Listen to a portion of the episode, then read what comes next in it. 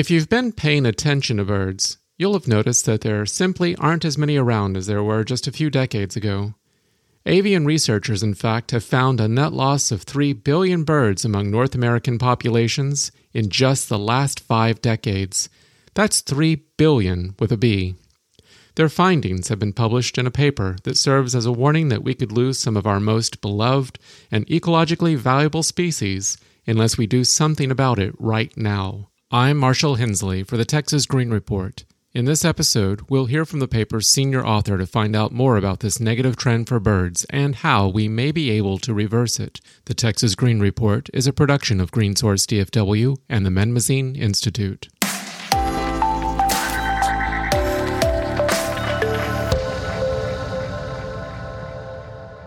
If you've ever enjoyed watching a hummingbird sip sugar water from a feeder in your backyard, or hearing the distant call of a lone mockingbird in the middle of the night, a future without a diverse and abundant bird population seems outright depressing. But a year long study by 11 researchers who've poured over half a century of bird population data shows a trend of vastly declining numbers across just about every species. They've reported their findings in the paper Decline of the North American Avifauna, published in the journal Science on September 19, 2019. Their conclusion serves as an urgent call to take notice of what just may be a major extinction event happening before our eyes. Ken Rosenberg is the senior author of the paper and a conservation scientist at the Cornell Lab of Ornithology and American Bird Conservancy. We took a comprehensive look at all North American bird populations. We looked at species that were declining, species that were increasing, and we added up the numbers um, based on their population size. And what we discovered was a net loss of 3 billion birds across the entire bird community over, over this 48 year period. And we were pretty stunned by that result. One of the surprising features was that the losses were across so many birds and across almost every bird habitat and across different groups of birds ex- except for a few. The largest losses were in grassland birds, birds associated with farmland areas, and uh, a loss of almost, well, over 700 million birds just for that group, and a more than 50% loss over the period. Another group that really stood out were the shorebirds. These are sandpipers and plovers.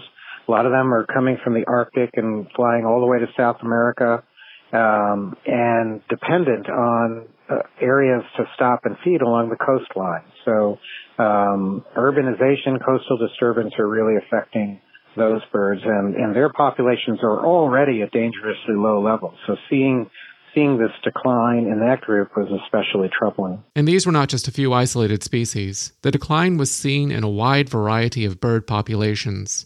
Among birds associated with rural Texas, almost half have vanished. Texas has a lot of a lot of the southern prairies and a lot of the grasslands. So birds like western meadowlark is one of the top declining birds. So um, just a lot of the common rural uh, ranchland uh, sort of landscape birds are are among those that are suffering the greatest losses. So so people should be if they're paying attention, they should be noticing a decline in the bird life around them. Rosenberg says West Texas is seeing falling numbers of desert bird species indigenous to the southwest as well. Another group that um, that has been suffering losses are desert birds. So birds in West Texas are in the more arid regions, and these areas are becoming more arid and more hostile um, because of changing land use and climate change. So that's a group of birds that's suffering. And the losses were not only in native birds. Introduced species are also declining which doesn't bode well for native species. That was probably the most surprising result. Um, starlings and house sparrows, birds that a lot of people consider pests, um, these were suffering the same level of loss and decline as the native bird species. And, and some people might think, oh, well, that's a good thing. But what it's really telling us is that if the if the landscape around us, if our environment can't even sustain populations of these uh, so-called pest species, then that really is a, even a stronger signal that there's something going on that's bigger in, in the environment. And that, and that we're just losing the ability to sustain basic bird populations if we can't even uh, keep healthy populations of starlings and sparrows. Rosenberg says the study looked at what's happening, not why it's happening, but related studies show that habitat loss is the main driver of plunging bird population numbers. For grassland birds, the added pressure of industrialized agriculture is also to blame. Urban sprawl and a lack of green space in cities affects other species. Well, it's very difficult to identify the, the exact cause of the decline for particular species, but we do know from lots of studies that the primary driver across all these birds is habitat loss and habitat change.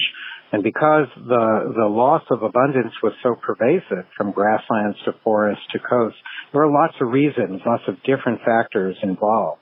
But one of the commonalities, because, because grassland birds and other birds associated with open fields and farmlands were, were really the hardest hit, um, and this is something we're seeing all over the world, I think there's no question that changes in agricultural practices and the the intensification of agriculture and uh, no, the loss of hedgerows and fallow fields and grassy margins that are just squeezing out the last remnants of, of, of nature in these agricultural landscapes in a lot of areas and converting uh, grassland into horizon to horizon cornfields and row crops. And then you add to that the, the greater use of more toxic pesticides. So this seems to be one of the, one of the major factors in, the loss, in the loss of birds in North America. Rosenberg says the study used data from weather radar to track bird populations and arrive at precise results that confirm human field observations. The collaboration between scientists and birdwatchers, he says, offers unique insights into wild bird populations that non bird wildlife studies simply don't have. Having this uh, automated system that's out there that doesn't depend on human observers and, and doesn't have whatever uh, biases human observers might have. And so the radar is measuring the mass of migration and it's telling us that we're, you know, it's also showing a similar magnitude of decline in the total bird population. About the only species that buck this trend are waterfowl. On the positive side, um, East Texas and Texas coastal wetlands have been partly responsible for the tremendous rebound in waterfowl populations that we've seen over this same time period. Rosenberg says their story is important because it shows how bird populations in decline can be brought back from the brink of extinction through human intervention the the waterfowl hunters who really were were noticing the decline of, of duck populations uh, in the early part of the 20th century, and they did something about it. And they raised their voices and, and put money where their mouths were, and duck, groups like Ducks Unlimited formed, and and policies were were uh, enacted that essentially put billions of dollars into the restoration and protection of wetlands for the purpose of having healthy populations of waterfowl for recreational duck hunting. So, how do we apply the successful strategy for gamefowl to songbirds and other non game species? Well, that's the big question. And, and what we're hoping that this paper will do is for the millions of people who love birds, who love all birds, who are not hunters, um, these people, we need to raise our voices and we need to be a force for change. And the hunters, the hunters were were pretty forceful about it and successful. And I think that uh, nature lovers and bird lovers in general have been more quiet. And, and we're just hoping that people will pay more attention and change their individual actions and uh, demand change so that we, we do not lose uh, we do not lose our birds and we do not lose the, the natural world around us. Rosenberg says we need large scale action to address the decline among birds. But we can get started individually by changing our habits and being more aware of the needs of the birds around us. The research team has set up the website 3billionbirds.org. That's the number 3 followed by billionbirds.org. It offers more details about the study and how we can help reverse the decline. And we have a list of seven simple actions, is what we call it. And these are things that, that people can do, and they range from uh, protecting your windows to, to minimize uh, killing birds, to keeping your cat indoors, to drinking shade-grown coffee, and um, minimizing your use of pesticides and, and those sorts of things. And so these these are actions. They're not big sacrifices that people can take. If you drink shade-grown coffee, it's wonderful coffee, and you're not only getting good coffee, but you're actually protecting birds instead of supporting um, coffee farms that are that are cutting down rainforests. So individual actions are important, but then we also give suggestions for how people can amplify these actions and, and, and make it a community effort, make it a societal effort, and ultimately, um, again, raise our voices uh, to to affect some some policy changes, some societal changes, because it really needs to. These things need to happen at a larger scale, obviously, than individual people. But individual people making that change is what is going to lead to the larger change. The loss of 3 billion birds in 50 years is yet another reason why sustainable living must be at the top of our individual and national priorities. I'm Marshall Hensley for the Texas Green Report. You can learn more about what Texans are doing to live more sustainably at greensourcedfw.org.